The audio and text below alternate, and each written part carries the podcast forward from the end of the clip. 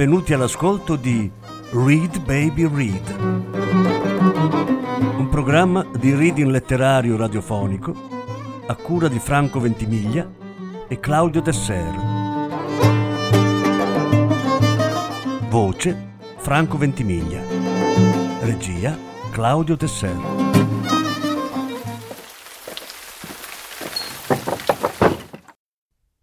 Haruki Murakami, La strana biblioteca. Lettura in 3 parti. Seconda parte. Ti porterò 3 pasti ogni giorno e alle 3 per merenda ti darò dei donuts, disse l'uomo pecora. Li faccio io, sono croccanti e squisiti. I donuts fritti sono i miei dolci preferiti. Bene, allora stendi le gambe. Protesi i piedi in avanti. L'uomo pecora tirò fuori da sotto il letto una pesante palla di ferro attaccata a una catena. Mi legò la catena intorno alla caviglia e la chiuse col lucchetto. Poi mise la chiave nella tasca che aveva sul petto. «Fa un freddo tremendo qui», dissi. «Tranquillo, ti abituerai». «Senta, signor uomo pecora, devo veramente stare qui un mese intero?»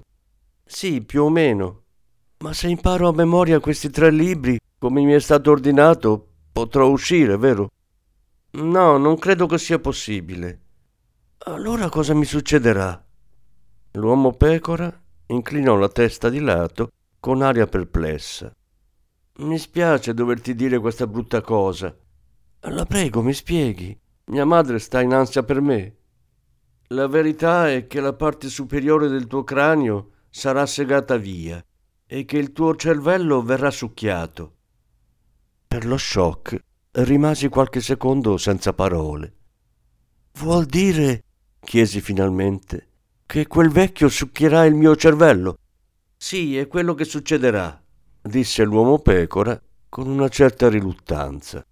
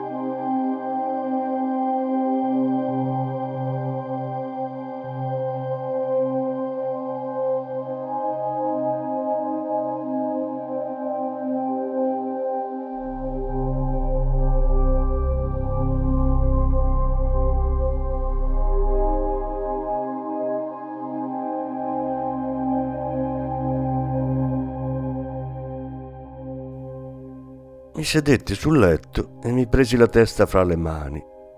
Perché mi capitava una cosa del genere? Ero soltanto andato in biblioteca a prendere in prestito dei libri. «Non ti avvilire», mi disse l'uomo pecora per consolarmi. «Ora ti porterò qualcosa da mangiare. Una bella cena calda ti tirerà su il morale». «Signor uomo pecora», gli chiesi, «perché quel vecchio vuole mangiare il mio cervello?» «Perché i cervelli pieni di conoscenze sono squisiti, ecco perché. Sono cremosi e al tempo stesso granulosi. Ed è per questo che vuole che io stia qui per un mese a riempirmi la testa di informazioni, per poterle poi succhiare, per l'appunto. Ma è una cosa mostruosa», dissi, «dal punto di vista di chi è succhiato, ovviamente». «Sì, ma è una cosa che succede in tutte le biblioteche, più o meno». A questa notizia rimasi attonito. «In tutte le biblioteche», balbettai. «Se si limitassero a prestare libri gratuitamente, cosa ci guadagnerebbero?» «Beh, ma questo non dà il diritto di segare il cranio alla gente e mangiarne il cervello. Non pensa sia veramente un po' troppo?» L'uomo pecora mi guardò triste. «Il fatto è che non hai avuto fortuna. Tutto qui. Sono cose che succedono a volte». Mia madre morirà di apprensione nell'attesa che io ritorni. Non mi può aiutare a uscire di qui di nascosto? No, non posso proprio. Se lo facessi per punizione, verrei messo in un vaso pieno di vermi pelosi. Per 3 giorni interi dovrei stare chiuso in un vaso enorme insieme a decine di migliaia di vermi. È spaventoso, dissi. Quindi capisci che non mi è possibile lasciarti scappare, ragazzo. Mi dispiace davvero. Quando l'uomo pecora se ne andò e rimasi solo nella mia piccola cella, mi buttai bocconi sul duro materasso e piansi per un'ora. Il cuscino azzurro imbottito di crusca alla fine era tutto bagnato. La catena di ferro attaccata alla mia caviglia pesava tonnellate. Guardai l'orologio. Erano esattamente le 6:30. Mia madre stava di sicuro preparando la cena e intanto mi aspettava. Di sicuro camminava avanti e indietro per la cucina, gli occhi incollati alle lancette dell'orologio. Se prima che facesse notte non fossi tornato, sarebbe probabilmente caduta in depressione. Lei è questo genere di madre. Al minimo contrattempo va subito a figurarsi le cose più catastrofiche. Oppure, se non immagina tragedie, si piazza sul sofà a guardare la televisione. Una delle due cose. Alle 7 qualcuno bussò alla porta. Piccoli colpi discreti. Avanti, dissi. Una chiave girò nella toppa. Entrò una ragazza che spingeva un carrello. Era così bella che a guardarla mi facevano male gli occhi. Aveva più o meno la mia età. Il collo e i polsi erano talmente sottili che sembravano doversi spezzare alla minima pressione. I suoi lunghi capelli lisci lucevano come se fossero disseminati di pietre preziose.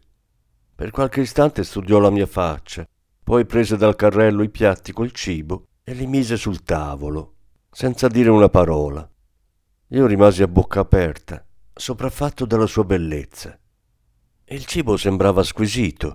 C'erano una minestra di ricci di mare, uno sgombro alla brace con panna acida, degli asparagi bianchi in salsa di sesamo, un'insalata di lattuga e cetrioli e panini caldi al burro. Da tutti i piatti si levava vapore fumante. Un grande bicchiere era pieno di succo d'uva. Quando finì di disporre i piatti, la ragazza si voltò verso di me e disse con le mani: «Adesso smetti di piangere, è ora di mangiare».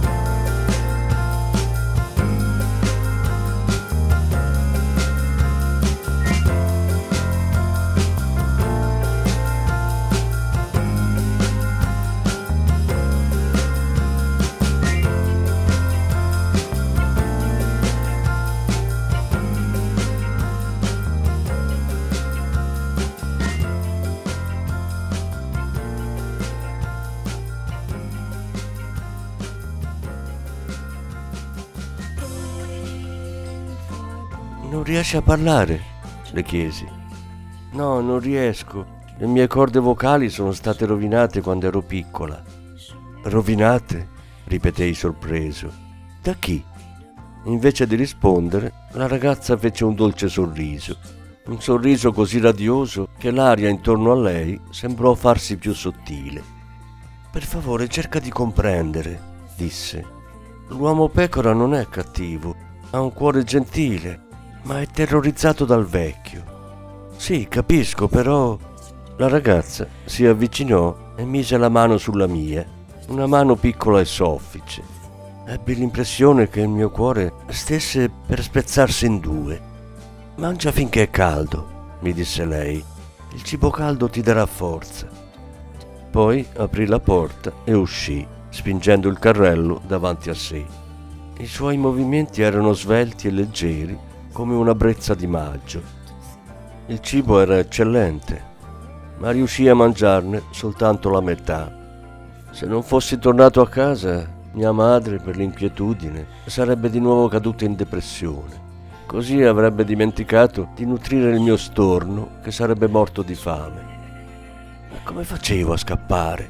Avevo una pesante palla di ferro attaccata alla caviglia e la porta era chiusa a chiave. E anche fossi riuscito ad aprirla, come avrei potuto ritrovare la strada in quel labirinto di lunghi corridoi?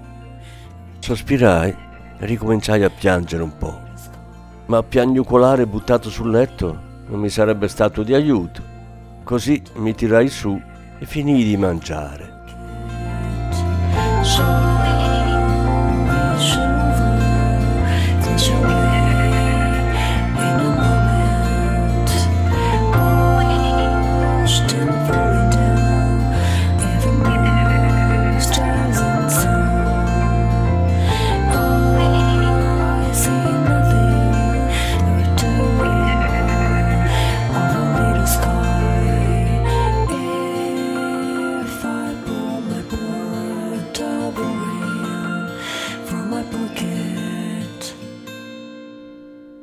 Decisi che era ora di sedermi al tavolo a leggere.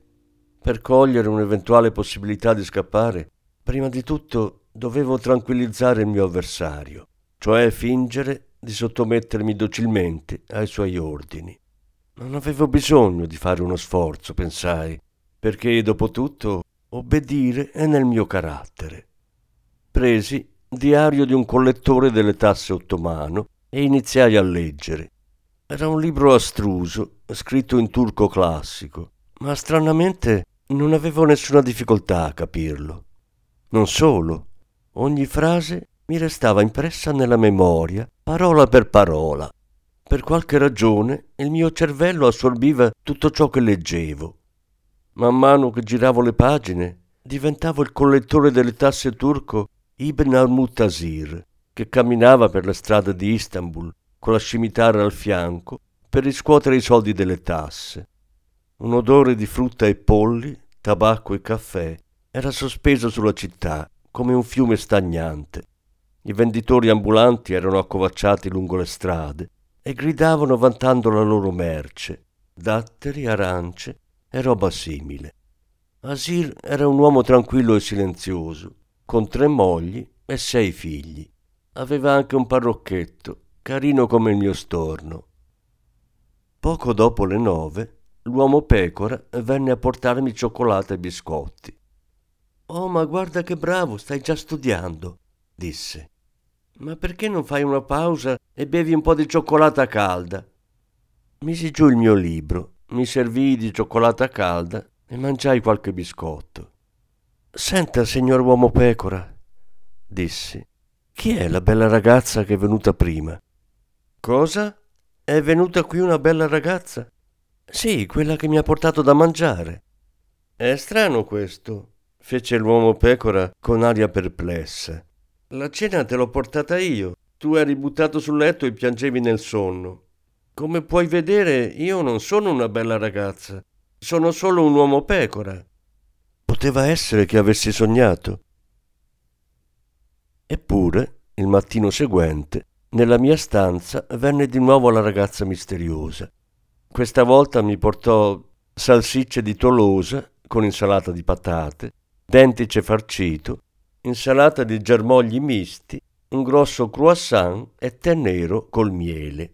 Tutta roba che sembrava deliziosa. «Prenditela comoda e mangia tutto», mi disse lei con le mani. «Dimmi chi sei, per favore», la pregai. «Io sono io, tutto qui». «Ma l'uomo pecora dice che non esisti. Inoltre...» La ragazza si portò un dito alle piccole labbra. Ammutolii. «L'uomo pecora ha il suo mondo, io ho il mio e tu hai il tuo. Non è così?» «Sì, certo». «Quindi se io non esisto nel mondo dell'uomo pecora, non significa che non esista veramente. Insomma, i nostri mondi sono tutti ingarbugliati insieme», dissi. «Il tuo, il mio, quello dell'uomo pecora. A volte si sovrappongono e a volte no. È questo che vuoi dire?» La ragazza fece cenno di sì 2 volte. Non sono affatto scemo, ma da quando sono stato morso da quel grosso cane nero, la mia testa non funziona tanto bene. Mentre mangiavo seduto alla scrivania, la ragazza rimase a guardarmi, seduta sul letto. Teneva le piccole mani posate una accanto all'altra, sulle ginocchia. Sembrava una delicata figurina di vetro colpita dai raggi del sole mattutino.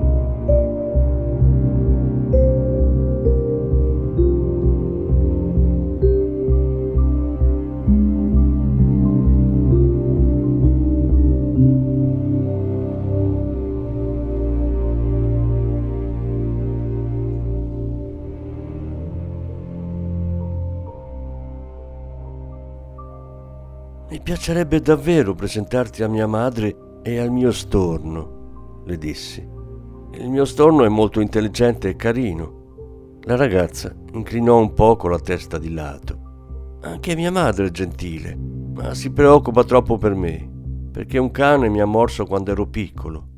«Che genere di cane era?» «Un enorme cane nero.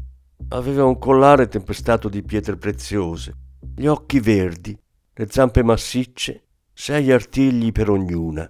Le punte delle orecchie erano biforcute e il naso rossastro, come se avesse preso il sole. Sei mai stata morsa da un cane?» «No, mai», disse la ragazza. «Ora dimentica il cane e finisci di mangiare». Smisi di parlare e terminai la mia cena, poi bevvi il tè con il miele che mi riscaldò. «Senti, devo fuggire da questo posto», dissi. «Mia madre si sta preoccupando e il mio storno ha bisogno di essere nutrito». «Quando fuggirai, mi porterai con te?» «Certamente», risposi, «ma non sono sicuro di farcela. Ho una palla di ferro attaccata alla caviglia e il corridoio è un vero labirinto. In più, quando il vecchio scoprirà la mia fuga, l'uomo pecora verrà punito molto severamente per avermi lasciato scappare». «Possiamo portare con noi anche l'uomo pecora, andarcene tutti e 3 insieme. Pensi che voglia venire con noi?» La ragazza fece un bel sorriso. Poi, come la sera prima, sgusciò fuori dalla porta attraverso lo spiraglio che aveva lasciato aperto e sparì. Stavo leggendo quando sentii girare la chiave nella toppa e vidi l'uomo pecora entrare con un vassoio di donuts e della limonata. «Qui ci sono i donuts che ti ho promesso. Sono belli croccanti, appena fritti». «Grazie, signor uomo pecora». Chiusi il libro e diedi un morso a uno dei donuts. Era squisito, croccante all'esterno e all'interno così soffice che mi si scioglieva in bocca. «È il donut più buono che abbia mai mangiato», dissi. «Li ho appena fatti», rispose l'uomo pecora. «È tutta opera mia, sai. Se aprisse un negozio di donuts avrebbe di sicuro un successone». «Sì, ci ho pensato anch'io, sarebbe magnifico». «Ce la farebbe, ne sono certo». «Ma chi avrebbe voglia di entrare nel mio negozio, vedendomi conciato in questo modo? E poi c'è il problema dei miei denti, non li curo molto». «L'aiuterei io», dissi. «Venderei i donuts e parlerei con i clienti. Mi occuperei della cassa e della pubblicità. Laverei anche i piatti. Di queste cose mi occuperei io. Lei dovrebbe solo stare nel retrobottega a fare donuts. Le insegnerei anche a lavarsi i denti». «Sarebbe bellissimo», disse l'uomo pecora. Quando l'uomo pecora se ne andò, tornai al mio libro. Leggendo Diario di un collettore delle tasse ottomano, di nuovo diventai Ibn al-Mutasir. Durante il giorno camminavo per le strade di Istanbul per riscuotere i soldi delle imposte, ma quando veniva la sera tornavo a casa per dare da mangiare al mio parrocchetto. Una sottilissima falce di luna era sospesa nel cielo notturno. Qualcuno lontano suonava il flauto. Il mio servo africano, dopo aver acceso l'incenso, si aggirava nella mia stanza cacciando via le zanzare con quello che sembrava uno scacciamosche. Una delle mie 3 mogli, una giovane bellissima, mi aspettava nella mia camera da letto. Era lei a servirmi la cena ogni sera. «C'è una bella luna», mi diceva. «Domani sera ci sarà la luna nuova». «Dobbiamo dare da mangiare al parrocchetto», facevo io. «Non gliel'hai appena dato?» chiedeva lei. «Ah, è vero, l'ho già fatto», rispondevo io, diventato Ibn al-Mutasir. Il corpo serico della giovane diffondeva un chiarore magico nella luce della sottile falce di luna. «È una bella luna», ripeteva lei. «La luna nuova cambierà i nostri destini». «Sarebbe bello», dicevo io.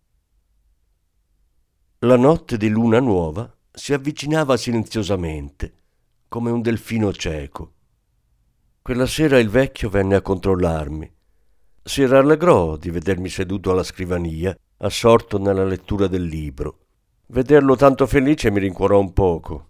Per quanto brutta sia la situazione in cui mi trovo, sono sempre contento di assistere alla gioia delle altre persone. «Devo riconoscere che sei bravo», disse il vecchio, strofinandosi il mento. «Stai andando molto meglio di quanto mi aspettassi. Sei un ragazzo in gamba». «Grazie, signore», risposi. «Gli elogi mi fanno sempre piacere».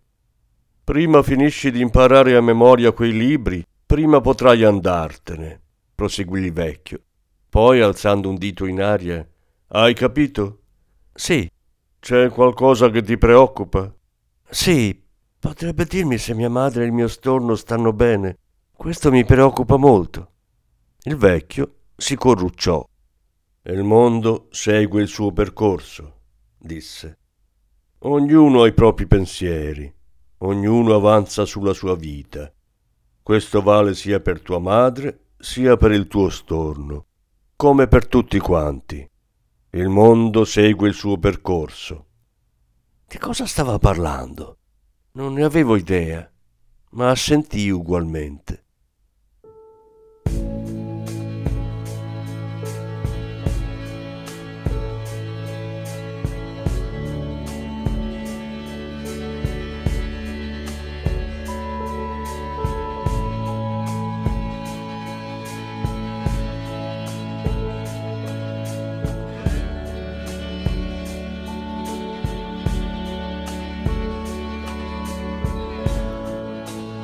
I've been set free and I've been bound to the memories of yesterday's clouds. I've been set free and I've been bound, and now I'm set free. I'm set free. I'm set free to find a new way.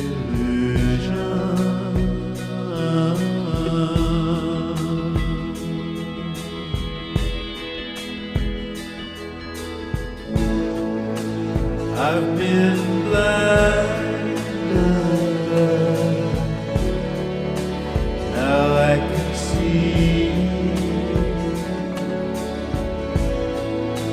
what in the world has happened to me.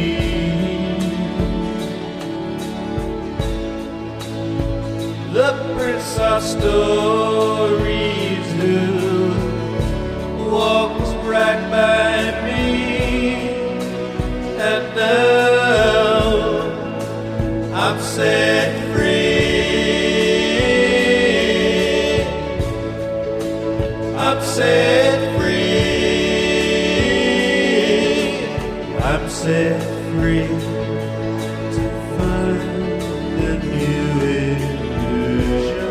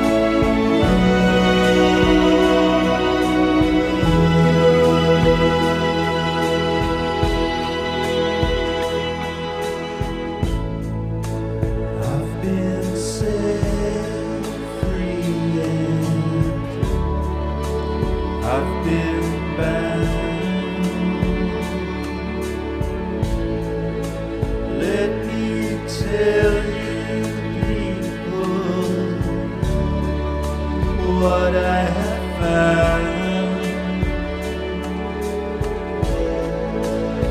I saw my head laughing, rolling on the ground, and now I'm set free.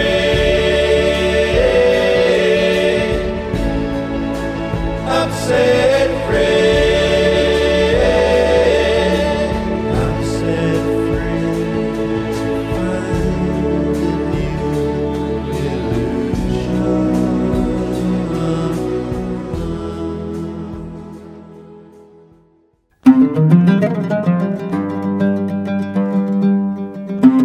Avete ascoltato Read Baby Read, un programma di reading letterario radiofonico a cura di Franco Ventimiglia e Claudio Tessera. Grazie per l'ascolto, alla prossima settimana. La terza parte della lettura sarà trasmessa la prossima settimana.